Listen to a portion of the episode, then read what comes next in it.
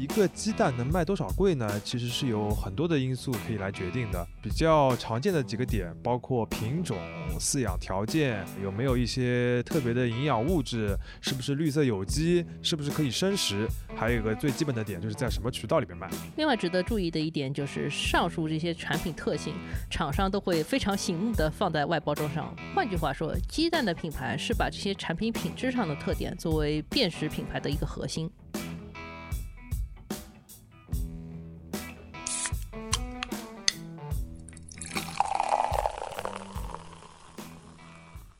这里是商业就是这样。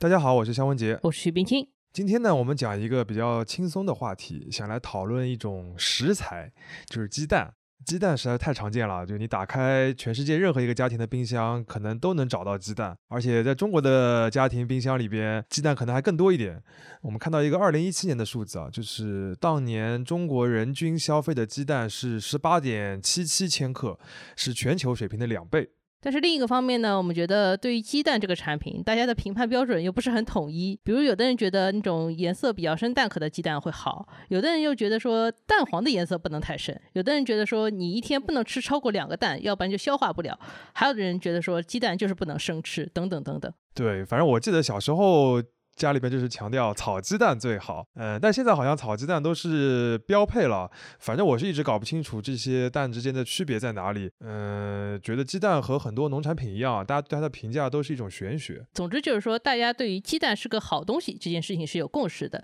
但对于什么样的鸡蛋是好鸡蛋这件事情，共识是非常少的。而在专业知识和大众认知之间，如果有巨大的信息差，往往就会产生一些商业的机会。当然，也可能是收智商税的一些机会啊。啊，对，最近两年呢，鸡蛋这个小的方向上面就有一些变化，主要的变化就是鸡蛋变贵了。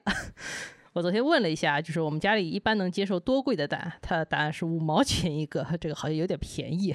五毛一个鸡蛋的价格，好像过去是比较常听到的，但是最近问了一下，就我家里边买那种一盒十个的鸡蛋，其实都要十元到十五元左右了，这个价格还是涨了蛮多的。嗯，其实如果你去那种品质好一点的超市，比如说盒马或这种大的进口超市，你基本上是找不到五毛钱一个的鸡蛋的，最便宜的都要一块多一个了，差不多就是肖老师刚说的这个价格了。当然，现在还有一些公司啊，他们都希望通过提升品质，把一枚鸡蛋的价格做到两块钱以上。这些公司呢，也能因为这些鸡蛋的消费升级，拿到一些融资。比如前段时间有一家公司叫黄天鹅，它就靠着做可生食鸡蛋的概念，拿了六个亿的 C 轮融资。两块多一个的鸡蛋，这是高贵啊！就不知道它做成茶叶蛋之后，是不是要卖五块钱以上了？哎呀，茶叶蛋不是我们今天讨论的方向，我们今天还是从鲜鸡蛋，就鸡蛋本身出发，想讨论几个有关的话题啊。第一个是鸡蛋的价格对于我们的生活影响到底有多大？第二就是什么概念能让鸡蛋变贵，以及能变得多贵啊？这个部分很有意思，我们假公济私的去了几家超市，还做了一下调查，结果非常有意思。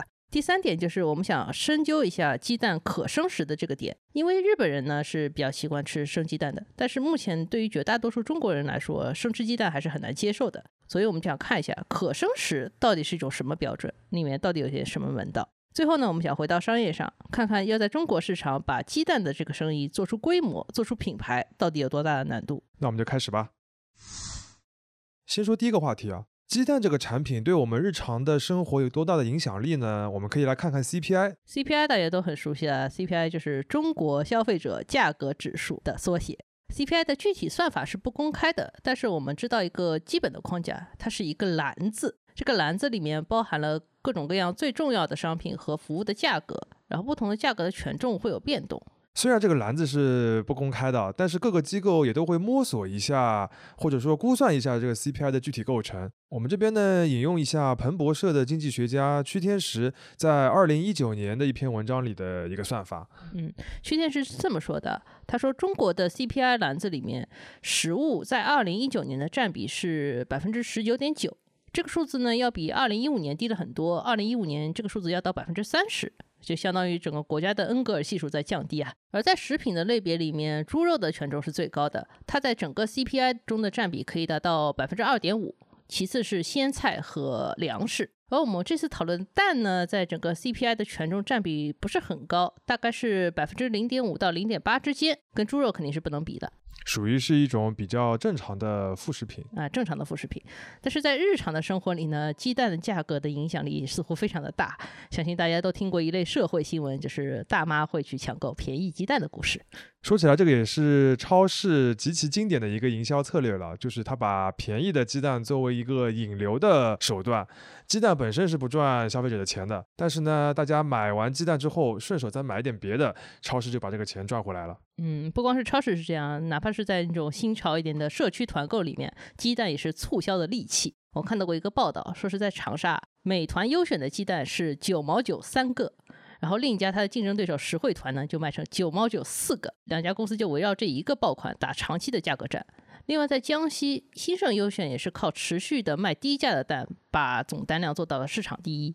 感觉这些商超里的特价鸡蛋，就像电商上卖的那种特价 iPhone 一样，是一个引流的利器。啊，对，为什么鸡蛋对于消费行为有这么大的影响力呢？首先是因为鸡蛋和猪肉。这种食品是天天卖，到处都卖的，所以居民对于价格的变动会更加敏感一点，因为你天天都去买嘛。而一些季节性的蔬菜啊、水果，短期的价格波动可以很大，消费者相对来说没有那么敏感，甚至你有可能都不记得你上次买这些蔬菜水果是花了多少钱。对的，然后另外一个点呢，就是鸡蛋的价格本身在更长的时间维度里边也会比较稳定一些。这边举一个海外的例子，大家感受一下，就是日本做过统计，嗯，他计算了一下，从一九七零年到二零二零年这五十年之间一些食品价格的变动。然后发现整个食品的门类，这个二零二零年的价格大约是五十年前的三点五倍，而鸡蛋呢，只不过是一点五到一点六倍，等于是相当平缓的一个水平了。我们也在公开资料里边看到一些最近十来年中国鸡蛋的价格变化，变动的幅度呢没有这么小，呃，因为毕竟中间出现过像禽流感啊这样的一些特殊的事件，但是确实比一些别的食品，呃，这个变动的幅度还是会更小。当然，鸡蛋这种相对稳定的低价格背后会有几个因素影响。因为时间原因，我们就简单提两个点，有兴趣的听众朋友们可以自己再研究一下。首先啊，鸡蛋的价格总体上跟猪肉的这个波动关系也差不太多，它会受到一个因素影响，这个因素叫存栏量。存栏量你可以简单理解为鸡蛋的产能，再直白一点就是这个公司或者这个国家有多少能够产蛋的鸡。嗯，节目开头我们就提到了中国的鸡蛋人均消费量非常的高，而且中国人又这么多，这个超大规模的供应量和消费量本身就能平抑住一部分的价格波动。另一点就是新鲜鸡蛋的价格本身其实是有一点季节性的波动的，一般来说是春季比较低一点，然后从夏季开始走高，一直到冬季又开始回落。但是如果你不完全追求新鲜，而是靠在全国采购，同时销售一部分冻品蛋，就能实现较低的价格。冻品蛋就是把鸡蛋冻起来。我们前面不是提到兴盛优选在江西能够长期卖那种低价蛋吗？背后的部分原因也是因为它的经销商用了一些冻品蛋，等于是能够把这个价格的波动给调平了一些。对的。简单的总结一下这个部分啊，就是鸡蛋在居民消费生活当中的重要性，不是我们随便说说而已，而是确实会反映到 CPI 这样一个重要的宏观指标里边。鸡蛋价格的另一个特点呢，就是它的波动幅度比较小。这个当中既有呃中国整体消费基数比较大的一个原因，另一方面呢，厂商也会采用销售冻品蛋这样的一个平抑价格的技术手段。而正是因为鸡蛋的整体价格比较平稳，所以消费者对于超低价的这个蛋，甚至是免费蛋的这些促销的手段，它的接受度就非常高。或者换句话说啊，就鸡蛋这个产品，它能被大多数消费者接受的一个核心卖点，就是便宜。这个其实就引出了我们想讲的第二个话题，就是为什么现在超市会改卖一种高贵的鸡蛋？它们到底贵在哪些概念，或者说哪些标签上？终于到了我们喜闻乐见的逛超市环节了，岳老师来汇报一下这次逛了哪些超市呀？哎，说实话，这次因为我主要就想看看鸡蛋到底能卖多贵，所以避开了一些传统的菜场和比较便宜的那种渠道，专门去看了一些嗯比较贵的超市。呃，这个里面包括我家附近的河马先生和一个叫阿皮塔的日本超市。另外呢，我也在网上看了 City Super 和大润发的鸡蛋价格。City Super 是一个从香港过来的进口超市，这个里面东西确实比较贵啊。而大润发就是传统意义上的大型超市，跟盒马一样是阿里旗下的。大家听听看啊，这岳老师家既是所谓的河区房，旁边还有名字一一听就很洋气的日本超市，这个地段一看就是比较好的，是吧？哎，我其实平时也不做饭呀，就是逛超市大部分是图个乐子。不过这次为了研究高贵的蛋，这真是让我对于鸡蛋能有多贵产生了一些新的认识。来，话筒交给你。啊，先说贵这件事情啊，我原本以为鸡蛋这个东西再贵，可能一个三块钱就已经顶天了，结果发现还真不是，有更贵的。这次我在 CT Super 小程序里面看到的所有鸡蛋折下来的单价都是三块钱以上一个，最高贵的是一种叫秦邦极品有机草鸡蛋的，这个每个蛋折下来要四块九毛五。而在我家附近那个日本超市啊，Pita 里面呢，有一种叫土野球绿壳有机乌鸡蛋的产品，折合下来每个蛋要四块九毛八。于老师，你要不要解释一下刚才那一串中文应该怎么断句啊？啊，土野球是它的品牌名称，绿壳是它的这个鸡蛋壳的颜色，有机是一个标签，然后它是一个乌鸡蛋。虽然还是没有完全理解，但是大受震撼。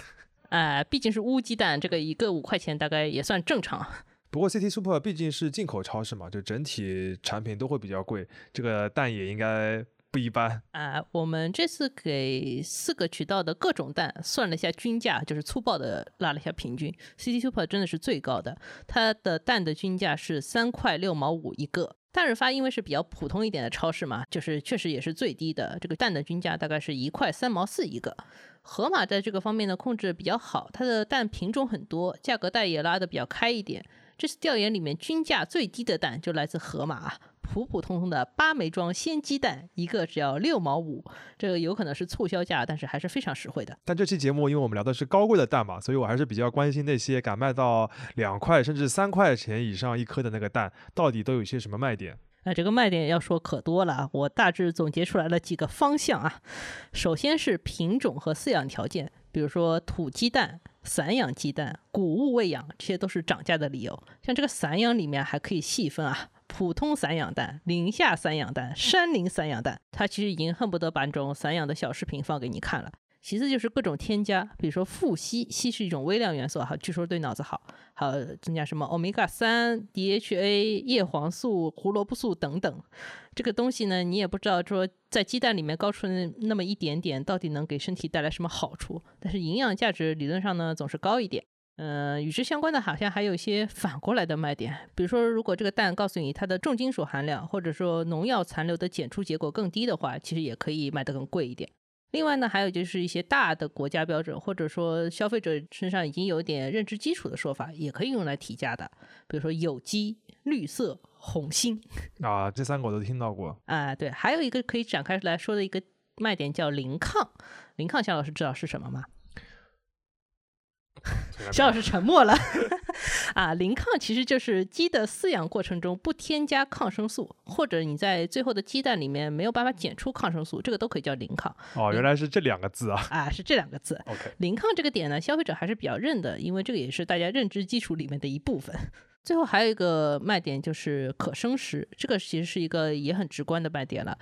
目前市面上除了国产的黄天鹅以及部分品牌的部分品类可以做到可生食之外，大部分的可生食蛋都是日本的品牌，比如说蓝黄和蓝飞，还有朝一啊或者伊势之类的。我来总结一下约老师这一次令人大受震撼的小调研的结果啊，就是一个鸡蛋能卖多少贵呢？其实是有很多的因素可以来决定的。呃，比较常见的几个点包括品种、饲养条件，呃，有没有一些特别的营养物质，是不是绿色有机。是不是可以生食？还有一个最基本的点，就是在什么渠道里面卖。另外值得注意的一点就是，上述这些产品特性，厂商都会非常醒目的放在外包装上，你一看就能看得到。换句话说，鸡蛋的品牌是把这些产品品质上的特点作为辨识品牌的一个核心。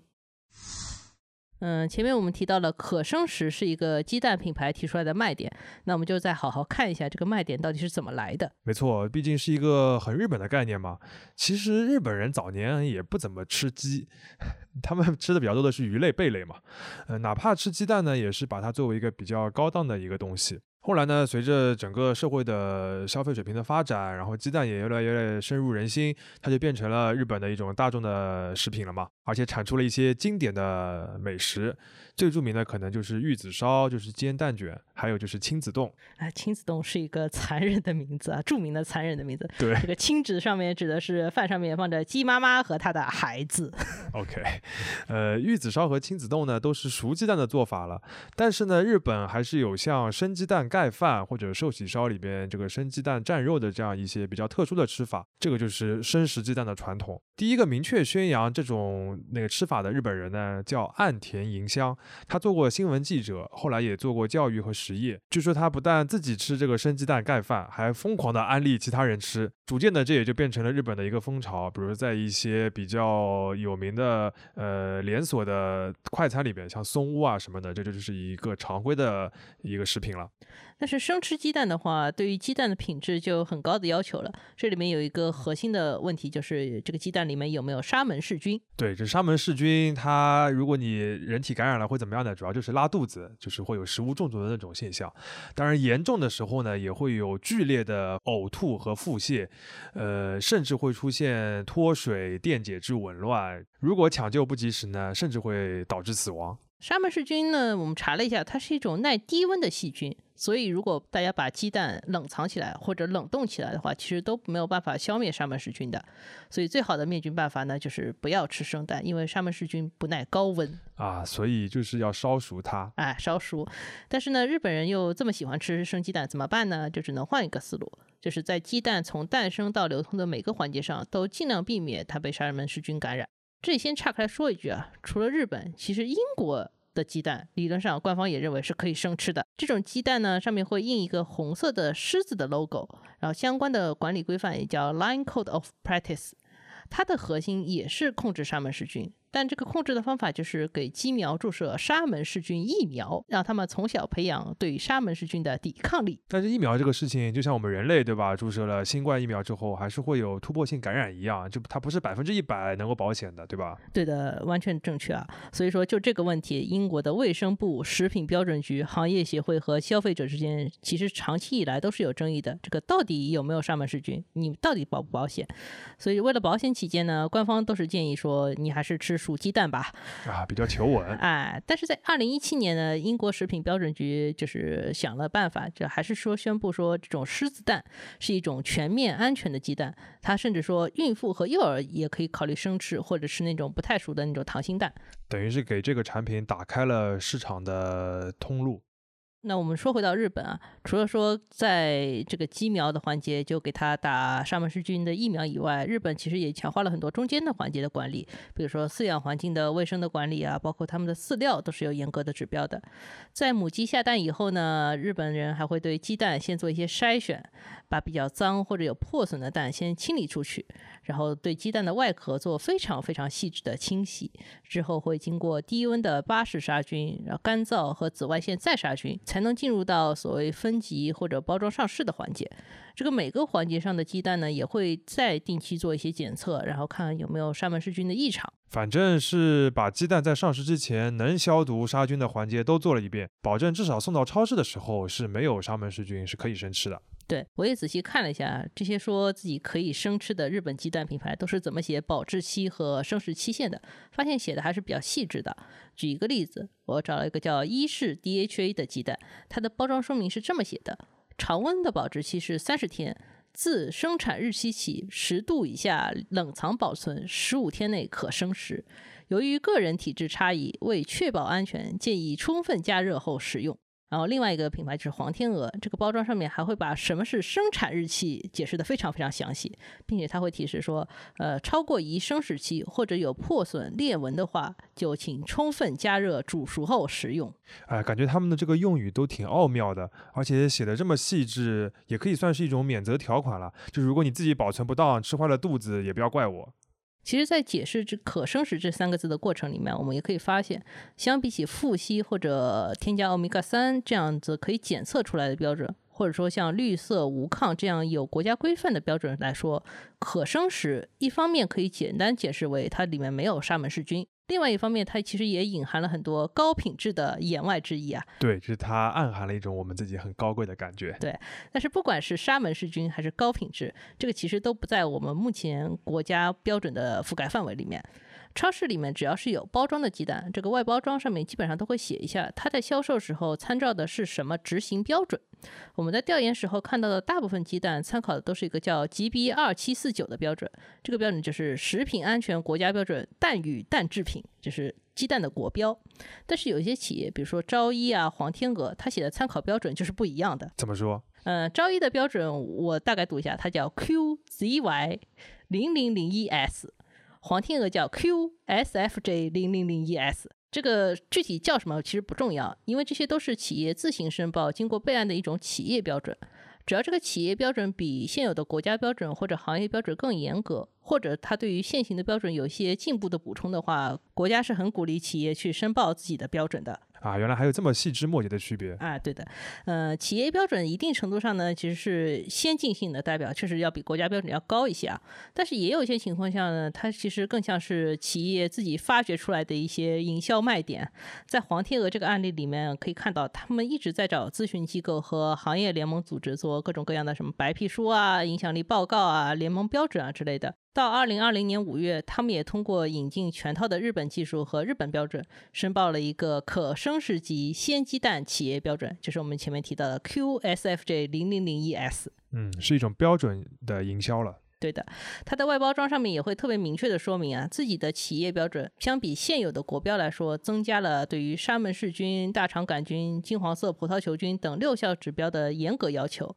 另外有三项指标，比如说重金属和兽药残留的话，黄天鹅的企业标准都要比国标高一倍。我们刚才说它是那个标准的营销啊，呃，确实不假，因为它把它都写在外包装上面了嘛，所以说明它真的是非常重视，把它作为一个卖点了。那说到这里的话，就要引出我们最后一个话题了，就是鸡蛋的这个品牌的问题。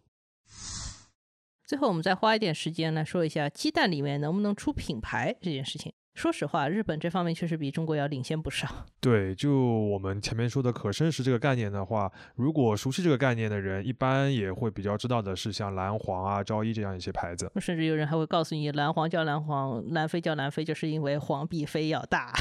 鸡蛋要大一点。这这么卷了吗？哎，是的。呃，像可生食蛋这种概念一旦立起来的话，确实可以把品牌做得很大。我在查资料的时候看到一个二零二一年九月份的新闻。说是日本的伊势蛋业这家公司和新加坡食品局签了一个协议，他们要在新加坡本地做养殖业，产能设计上面是每年能够生产三点六亿只鸡蛋。这些新增的鸡蛋呢，就能够缓解新加坡目前本地鸡蛋供应不足，要大量依靠进口的一个问题。感觉是供坡鸡蛋大受欢迎之后做的本地化的一个业务扩张。有没有供坡鸡蛋这种东西啊？我 也不知道。呃，不过这个一新闻稿里面还提到一个点很有。意思就说，伊势蛋业就是这家日本的公司，其实是日本第一大鸡蛋生产商，它也是全世界前六大鸡蛋生产商之一。这家公司是一九一二年成立的，它一直都是做所谓鸡蛋的生意，也是行业里面的百年老店啊。我在去那个日本超市阿皮塔的时候，就看到它在中国会卖三种蛋，都是可以生吃的，而且在日本国内它能销售的品种就更多了。刚才我们其实也提到一些中国的公司想要做高端的鸡蛋品牌，比如说像黄天鹅啊，还有那个你吐槽的土野球，OK，还有德清源这些，那他们的规模为什么不是很大呢？嗯，简单来说，就是因为目前在整个中国鸡蛋消费的大盘子里面，高品质鸡蛋的这部分需求太小了，它撑不起来什么像样的品牌。嗯，但是又像我们前面说的，想要在鸡蛋上面做品牌，你要找到差异化，又只能从品质的提升来入手。相当于你把成本做上去了，然后市场空间又不是很大，这个品牌注定就是一些比较小的品牌，就只能小而美。嗯，对的。黄天鹅可能是里面野心相对来说更大一些的一个公司。我们同事叶雨辰前段时间就去采访了黄天鹅的母公司，叫凤吉食品。黄天鹅的人告诉我们啊，说目前他们的养殖场里面是那种很省人力的智能化养殖模式。过去的养鸡场里面，一个饲养员只能管三千到五千只鸡。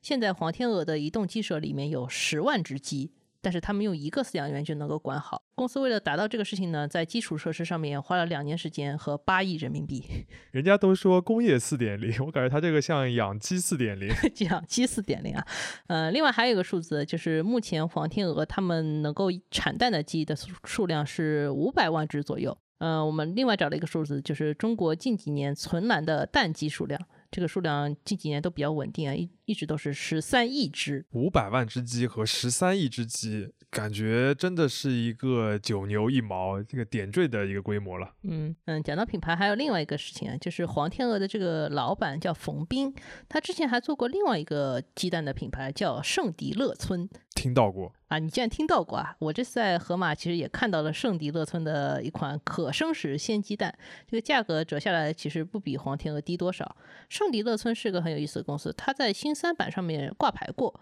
二零一六年还一度申请过主板的 IPO，后来撤回了。如果说它是二零一六年想要上市的话，感觉就不不难理解啊，因为那个时候大家都在谈所谓的消费升级嘛，对于一些想走高品质路线的新品牌来说，其实是一个蛮大的利好。呃，当时的这个圣迪乐村就是说自己要做高品质鸡蛋，嗯，但是它的一个问题就是说，它没有把它的品质怎么好说清楚，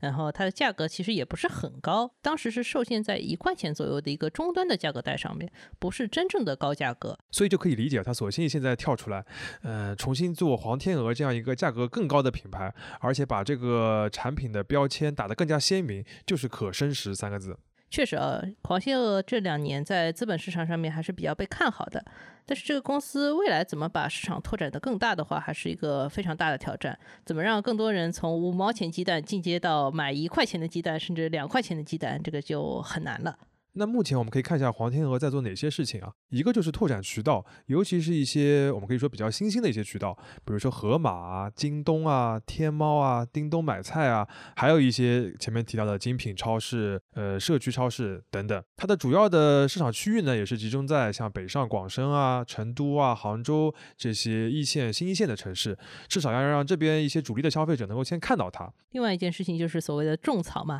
比如说在目前最主流的几个内容社区。区里面，黄天鹅都铺了很多的种草小软文，而且他们连续两年做了一个小的活动，叫“糖心蛋挑战赛”，这个也是想尽办法打破消费者对于生食这个问题的顾虑。糖心蛋感觉就是一个呃生食，但也没有那么生食，相对让你比较好接受的一种食品的样态，就是所谓的轻生食。这个说的好。那说到这里呢，今天我们这期节目主要是对高贵的蛋这样一个市场的现象做了一些小小的调研和分析。嗯，我们自己也是学习了很多鸡蛋的涨价小套路，嗯，什么有机啊、散养啊、富硒什么的。那其中最火的一个呢，就是从日本舶来的一个卖点，就是可生食。那么厂家为了做到可生食这件事情呢，其实从鸡蛋诞生的这一刻起，到整个流通环节，都要做一些很细致的环境监测和一些保障，其实会增加很多生产和流通过程当中的一些成本。但另一方面，鸡蛋变贵这件事情其实是有悖于中国消费者的一些基础的普遍的认知的，也就是鸡蛋本身应该是一个比较稳定，或者说是比较低价，关乎于民生的一个食品。在最新一期的第一财经杂志中呢，我们其实就广义的农业话题关注了里面的很多个方面和很多种东西啊。除了这次提到的高贵的蛋以外呢，还包括一些，比如说初代网红水果蓝莓，然后还有很好吃的五常大米，还有牛奶背后的大牧场、新疆的棉花、返乡创业的新农人，以及中国的种业巨头先正达等等。这个话题非常丰富啊。那之后的节目里面呢，我们可能还会挑一两个农业的话题继续和大家来分享。做完这期杂志，我其实有一个很深的感受，就是我作为一个住在城市里面的年轻人，对于农业这么一个传统的话题，确实是非常非常陌生的。就像我们节目开头说的，商业机会往往诞生于专业知识和大众认知的信息差里面。所谓知识就是力量，商业就是这样。